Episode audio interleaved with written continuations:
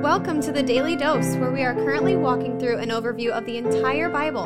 Join us today as we learn the story of Scripture and see God's redemptive plan through Christ from cover to cover.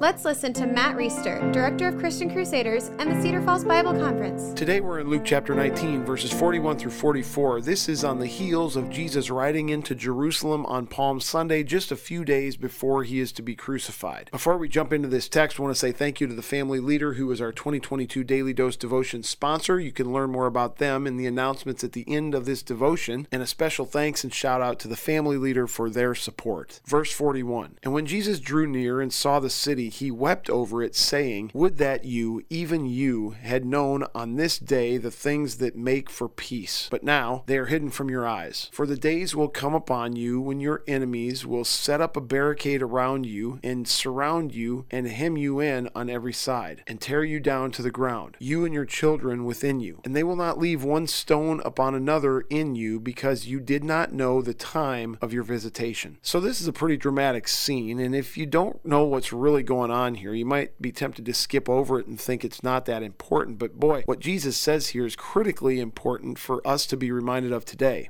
He's riding into Jerusalem. This is where the temple is. This is where his people gather, the Jewish people, the sons and daughters of Abraham and Isaac and Jacob, the descendants of the 12 tribes of Israel, God's chosen people, who, for the most part, at least their Jewish leaders, their teachers of the law, their scribes and Pharisees, have rejected the Messiah. They've rejected the one who God sent to reconcile them to him. They expected a political king to ride in on a chariot, conquer the Romans, and reestablish the Israelites as a superpower or something like that. But Jesus is building a kingdom that is not of this world. It's a spiritual kingdom. And it's a kingdom that is open to anybody who would put their faith and trust in him. It's not something that these Jewish people are just entitled to because they were born into the right family. And Jesus is just a few days away from the culmination of God's redemptive plan throughout history. That is his crucifixion and then his resurrection. And he's weeping over Jerusalem because they have by and large rejected him. They have no clue who he is or no interest in what he offers them. And the consequences of their rejection of him are going to be great. In verse 42, he laments the fact that these people have no idea the things that make for peace. And in verse 44, he says the same thing in a different way that they did not know the time of their visitation. This idea of visitation is the idea of God sending somebody to save them. They had no idea that they were being visited by God's salvation in the person of Jesus Christ, and they rejected him. They had no idea that they were not at peace with God the Father, that they were under his wrath. And furthermore, they didn't understand the terms of peace to reconcile that problem and to be redeemed to their God. And because of this, they rejected Jesus, and because they rejected Jesus, they are going to experience tremendous punishment. In verse 43, Jesus prophesies something that's going to happen just 40 years later from the time he says it. That is the destruction of Jerusalem, the destruction of the temple. History will later reveal that this happens in 70 AD as the Romans sack Jerusalem and destroy the temple, just as Jesus says, killing many, many Jewish people. And not only that, because Jesus isn't only referring to what happens in 70 AD, this physical destruction that's going to come upon Jerusalem and on the temple, but he's also referring to the destruction destruction, the spiritual, the eternal destruction that will happen to people who, like the Jewish people of that day, reject Jesus. And when you understand the severity and the breadth of what Jesus is weeping about, there's no question as to why he's weeping. God, in his great mercy, has sent a lifeline to humanity, and that lifeline has been, by and large, rejected. Because of their rejection of that lifeline, many people will be destroyed forever. So there are a couple questions that face us today in light of this. Number one, are you sure that you are not rejecting Jesus, that you're not rejecting the lifeline that God has offered. And before you say, Of course I'm not rejecting it, let me just remind you that jumping through religious hoops, financially supporting ministries, knowing a lot about the Bible, trying to be a good person, none of those things meet the criteria of what it is to not reject the Messiah. Rather, the only way that you and I can not reject the Messiah is to receive Jesus Christ and to believe in his name, to confess with our mouth that Jesus is Lord Lord and believe in our hearts that God raised him from the dead, to acknowledge the fact that we are stained with sin and desperate for the forgiveness of God that is only available through faith in Christ. That's what it is to not reject the Messiah. Sadly, there are a lot of religious activities that are packaged in such a way as to convince us that if we do these things, then God's happy with us and we will be saved. And in many cases, those religious trappings are hollow and ineffective at saving anyone. So the first question, are you sure that you have not rejected the Messiah? Second question, if you are sure that you haven't rejected the Messiah, then to what degree are you building your life around these truths? To what degree are you reorienting the purpose of your life, the aspirations of your life, so that you can be used by God to make sure that others also aren't rejecting the Messiah? Friends, what we're talking about here is the ball game. There is nothing in our lives that is even remotely as important as the topic of this text. The careers we pursue, the social status we maintain, the things that we manage doesn't hold a candle to this stuff. And what a blessing that God chose to inspire Luke to include this text so that we could be reminded of that today.